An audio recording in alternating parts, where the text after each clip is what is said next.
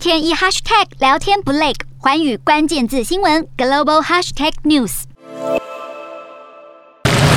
想念南韩的美味炸鸡了吗？从六月一号起，台湾民众也能够自由行到南韩旅游，但在南韩对台湾旅客的免签证还没恢复之前，得先申请观光签证入境。针对海外旅客，施打两剂新冠疫苗后，满十四到一百八十天内，或者接种完三剂疫苗就可免隔离。但并非所有疫苗都符合资格，必须是获得世界卫生组织核准的疫苗厂牌，当中不包括高端疫苗。此外，也必须要有 PCR 检测阴性报告。旅客在入境后三天内需要进行 PCR 检测，而且在阴性结果出炉前，建议不要外出。南韩为了拼经济，还推出一百二十五个安心景点，要让旅客安心游玩。这些地点包括知名的南怡岛、光明洞窟、小法国等，是由南韩观光公社等评选而出，并且咨询过防疫专家。而原先外国旅客只能从仁川机场入境，但从六月一号起，其他国际机场也会陆续对外开放，目标是七月份各个机场的营运时间都能够正常化。